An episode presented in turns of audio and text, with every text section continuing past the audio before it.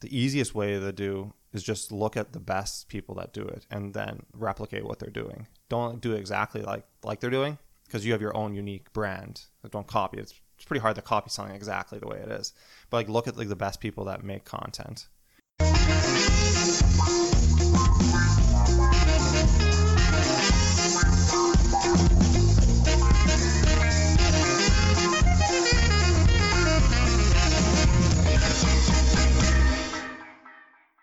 Welcome back to Risk It.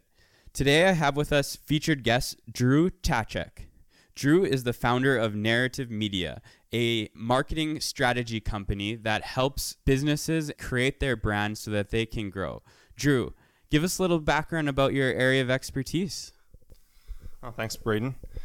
Um, so my expertise is in marketing, with specifically social media marketing. It's kind of like where the attention is going these days. Like advertising over the last like 50 years is focused on like TV, radio, billboards, but no one looks at those anymore. No one's really watching TV. Netflix has like destroyed them in terms of advertisements. No one watches TV, even with TiVo, um, radio.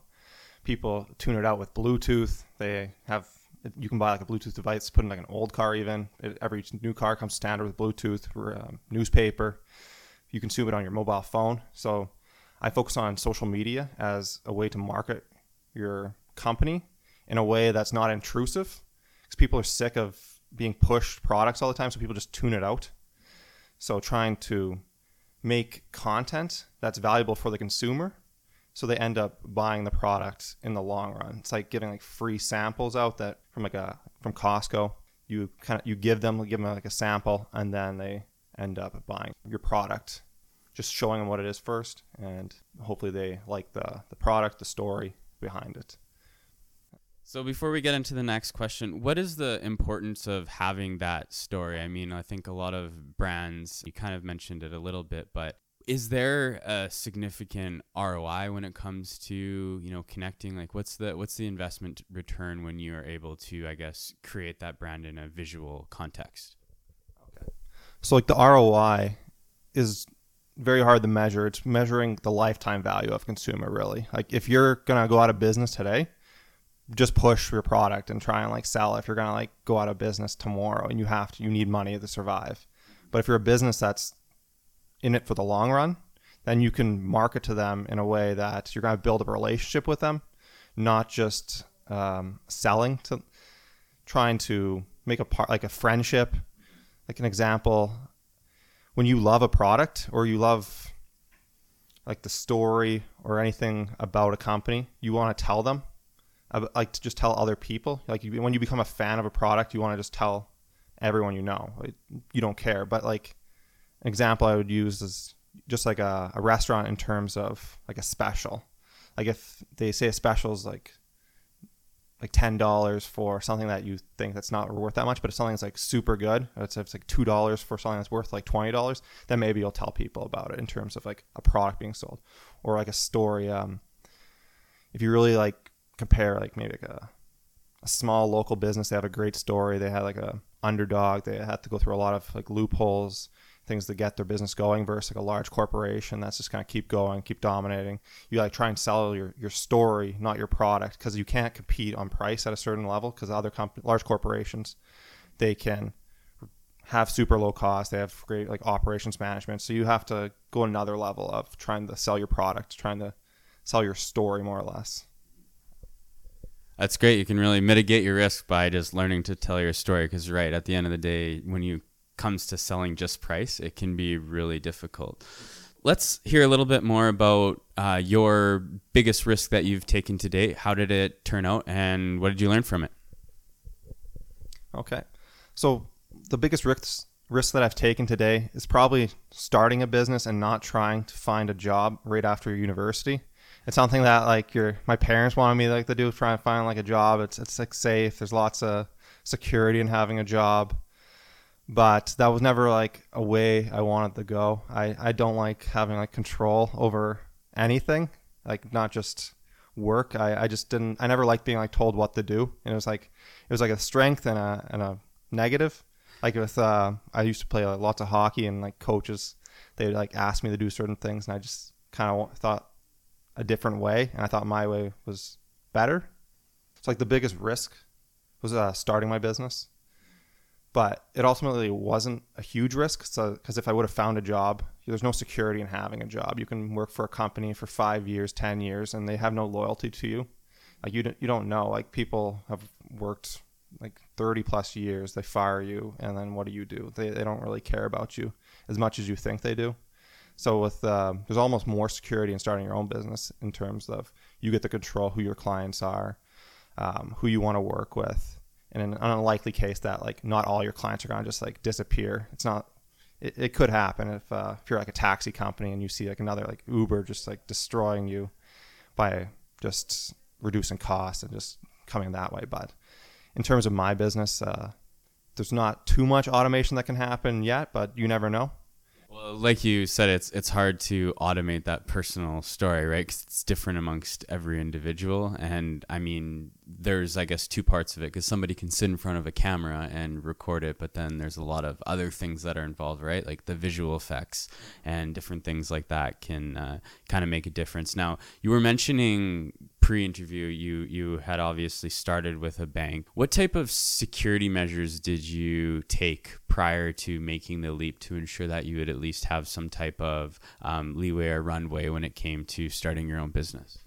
So in terms of like leeway and starting my own business i just don't spend a lot of money on things that don't matter. Um, i try not to waste money on things. I try like the money that i made i, I saved it and I, I bought um, camera, lights, bought, bought all my whole setup, like, like, good quality laptop, and just investing in um, things that like really matter. Not spending money on clothes. Like, I do go to like restaurants and stuff like that, but I try and like I'm pretty uh, uh specific and trying to find like good value, not like wasting a ton of money on on food, but just trying to yeah just save money so I, I was did have the security so there's not a lot of pressure like i have I could do my business. Like I just calculated my like my burn rate. I could start it from now. I probably have like a year if I like just did nothing. So that was like my goal. So I had like some security, and then I'm just very motivated and just making it grow. So I, hopefully I will never have to use the the burn rate. Yeah, no, it's definitely important to make sure that you're, I guess, obviously doing the right calculations, and and I know you had also mentioned uh, that you had had a contract already. So that was something that you would have secured during full time employment. That would have made it a little bit easier to transition over into your own company versus just kind of making that leap of faith because it kind of gave you a little bit of stability as far as income came than when you were running. I, I also just wanted to add just like when I did have a, a full time contract with uh, one, uh, one company, I, the whole time I was thinking about starting my own business. So I like I'd do their stuff, and then I'd also do my own stuff in the, my spare time. I was like learning like different things for social media marketing, marketing in general, um, sales skills, anything that was going to be beneficial for me when I was done the contract. Because I, my ultimate goal was to start my own business. I wasn't thinking about like look, working for five years with one company. So just trying to prepare myself. So when I did start, there wasn't like a lot of learning, but there was definitely going to be a learning curve, but just try and minimize as much as possible. So then when it comes to marketing strategy, how do businesses identify, assess, and control risks in that area or your area of expertise? You have to take risks, but try and make like in terms of let's say a, a video. You want to put a lot of content out because you don't know if it's gonna hit, be a hit or miss, and even if it is, risky, try and like minimize the risk by having so much content out there. Like if people don't like a video that doesn't really do good at all, just keep making more. Like you can't really stop at one thing. There's always risks that that can happen. In terms of just uh, risk for them, if like you get negative publicity, negative publicity, a lot of people will be like afraid of, but it can work in a positive direction. There's a, a marketer can't remember his name, but he worked for uh, Tucker Max. He had like a popular book about like like drunk stories, and he was his uh, marketing like strategist for his his book launch. And so his strategy was to make a whole bunch of negative publicity to pump the book sales because negative publicity like does really well in the news.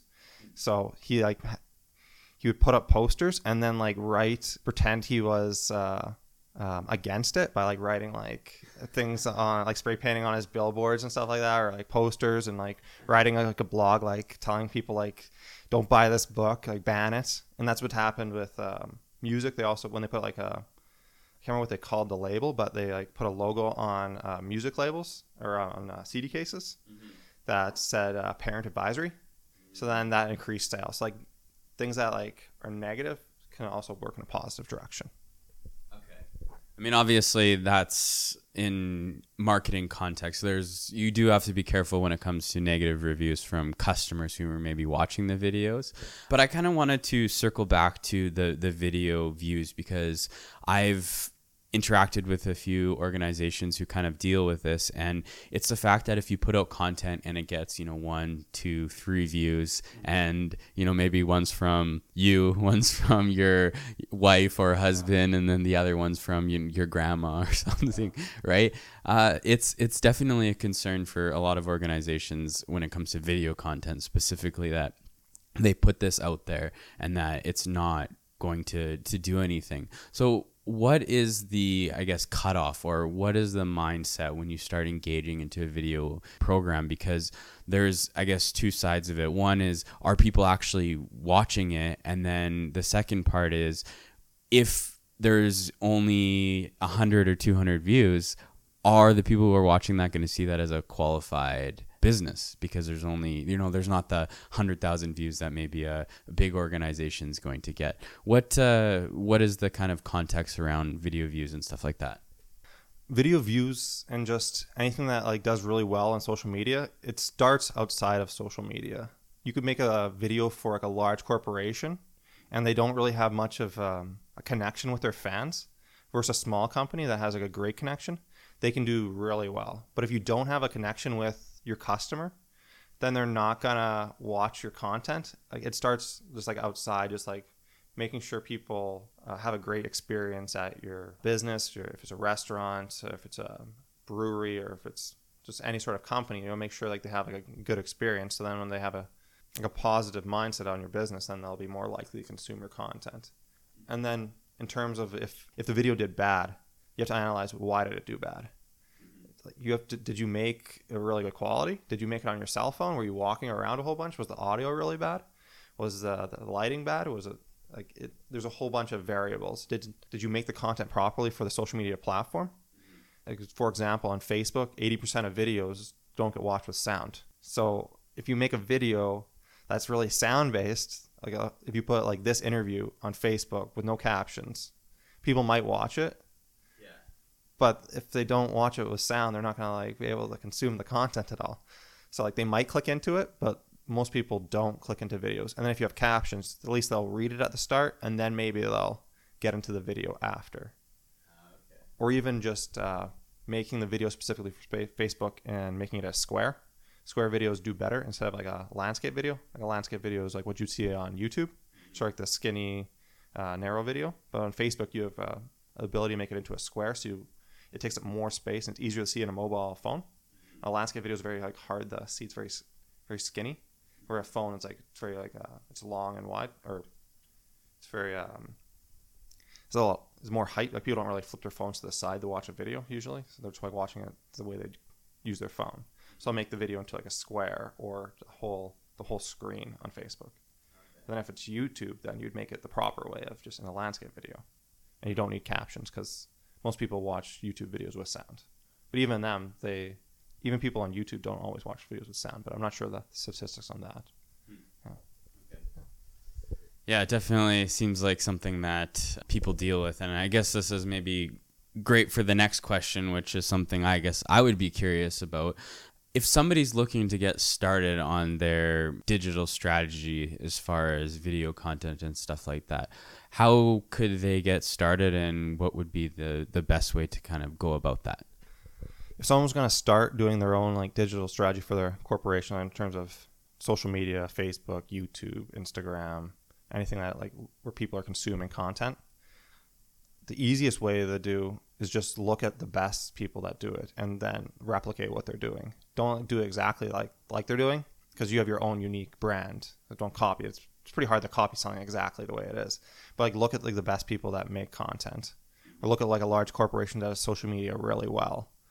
Look at uh, Gary Vaynerchuk or uh, BuzzFeed, like some like just a, like a Facebook page that has like over a million likes. Look at how they can make content and then replicate that. Like if you're making, if you're taking a whole bunch of photos that are really bad quality with bad lighting, people they might like like a bit, but you're not gonna like make a professional brand around your corporation in terms of like videos. Make sure just kind of do it the same way that they're doing, like without having a budget. And if you want to like invest more, um, like read books, like buy like books on people that have done social media strategy like really well, and try and just find like who does it the best and replicate what they're doing. And I think that would be like the cheapest way to do it, but it's also going to be very time consuming. You have to do lots of research and look, look who's doing it good, who's doing it bad. Oh, that's good. So obviously, the the one thing I like to uh, call it is it's basically strategy hacking. Is is what I say. Is I mean, you find somebody who's in a similar industry that you are, that's obviously doing better than you are, and then you can you know take basically concepts from what they're doing to help grow your brand, which is important. But I mean, obviously, for some business owners, that's not always possible, and sometimes they they do have to outsource a uh, media company. So, what is the advantage of say working with a company like Narrative Media when it comes to building that brand? The advantage is having my experience and my knowledge. So I, I can educate people on the proper ways to make the content. Like I said, learning from large corporations, I've already done that. I've already learned all kind of like what the best people in the industry are doing in terms of tactics and uh, certain things that you wouldn't notice, like very like small things that will get better engagement. Like don't write depending on every like post is different, but like on Facebook, don't write a super long post that's really hard to read because most people don't have time to read like a very complex post. But then, then maybe sometimes make a really long post that's just text, and maybe people consume that better. But kind of like have to like test things which work. And then one of the major benefits of like working with me versus trying to kind of do it yourself is just saving yourself the time of having to learn everything and then I also try and make content myself so I can show people what I actually do. Like I make my own videos, I make my own social media content. Where other businesses that they say they're like a social media marketing agency, but then they don't create any content, or they do make content that's not the actual proper way to make content. They're making videos that don't have captions. They're not like doing the extra effort, things that like um, you could ignore if you want to, but if you're in it for like the long run, you want to do it properly, you do those certain things. Like you pay and get captions into your videos. Just certain things like that. You you can look at like what I'm doing and you can understand that like this person actually understands what he's doing with Facebook, and then just uh, make content that uh, is reflective of their brand, trying to uh, show them that they're a very like professional brand and like make their social media align with it. I see lots of businesses they make like a great website, but not a lot of people are even going to website these days. They are more or less going to social media to check out businesses. So if your website you spent twenty thousand dollars on it, it's an amazing website, but then your social media you have like these amateur photos, really bad videos, really shaky, like yeah, your cover photo has nothing to do with your your business. Your icon photo is just something random. You make uh, a bunch of just bad like posts that reflects worse on you than your website like websites are great it's very like professional you need that but people are investing like too much money in websites now websites are really important it's like 10 15 years ago that, that was like the main thing being able to advertise through google that way people just go on websites but now more or less people are going on social media like if you're a restaurant they're not going to look at your website unless it's for like a menu they want to like go on instagram and see like the photos of your food and then if you're a restaurant, why would you have food or pictures of like all your staff and like you have like 10 photos of staff per one photo of food. So you have to like be you have to understand what the consumer wants. Like when they look at your Instagram page, they want to see the product that they'd be like buying. And then also not like pushing it to not like tell them like this this food is like $10 because people don't buy on price always. They buy on how it looked in the photo and if it, people like said good reviews about it. I think that's good and I what you kind of talked about there and i think what i got from is is it doesn't matter whether it's you or a different digital agency anywhere in the world i mean the importance of working with a firm like yours or another one is is the expertise right i mean you're you're playing in that field but the same goes for any industry really i mean you can file your own taxes you can repair your own car but do you want somebody that actually knows how to do that and they're you know they're trained in that area of expertise or do you want to do it yourself I mean, I can change the oil in my car, but I wouldn't do much more than that uh, before I start getting a little bit scared about what I might do wrong. And and I think you did drive that home, and uh, we do appreciate it. You added some value there. So, how can the audience uh, connect with you or learn more about your business? Uh, people can find me through Facebook, uh, just searching Narrative Media on Facebook. I probably will show up, or just um, Googling like Narrative Media Saskatoon and just uh, look me up on my website. Uh, YouTube, I'm putting like more uh, content of myself and then also uh, businesses, like um, developing my portfolio and trying to show what I actually do. I think that's the best thing for anyone who'd want to invest in social media is like trying to see examples. If a company like says they, they do it, you want to see the results of what they they've done. So I try and like show people uh, exactly what I do, trying to be like really transparent. This is exactly what I do. I, I even do videos. I make it like the exact style that I think that does really well on social media.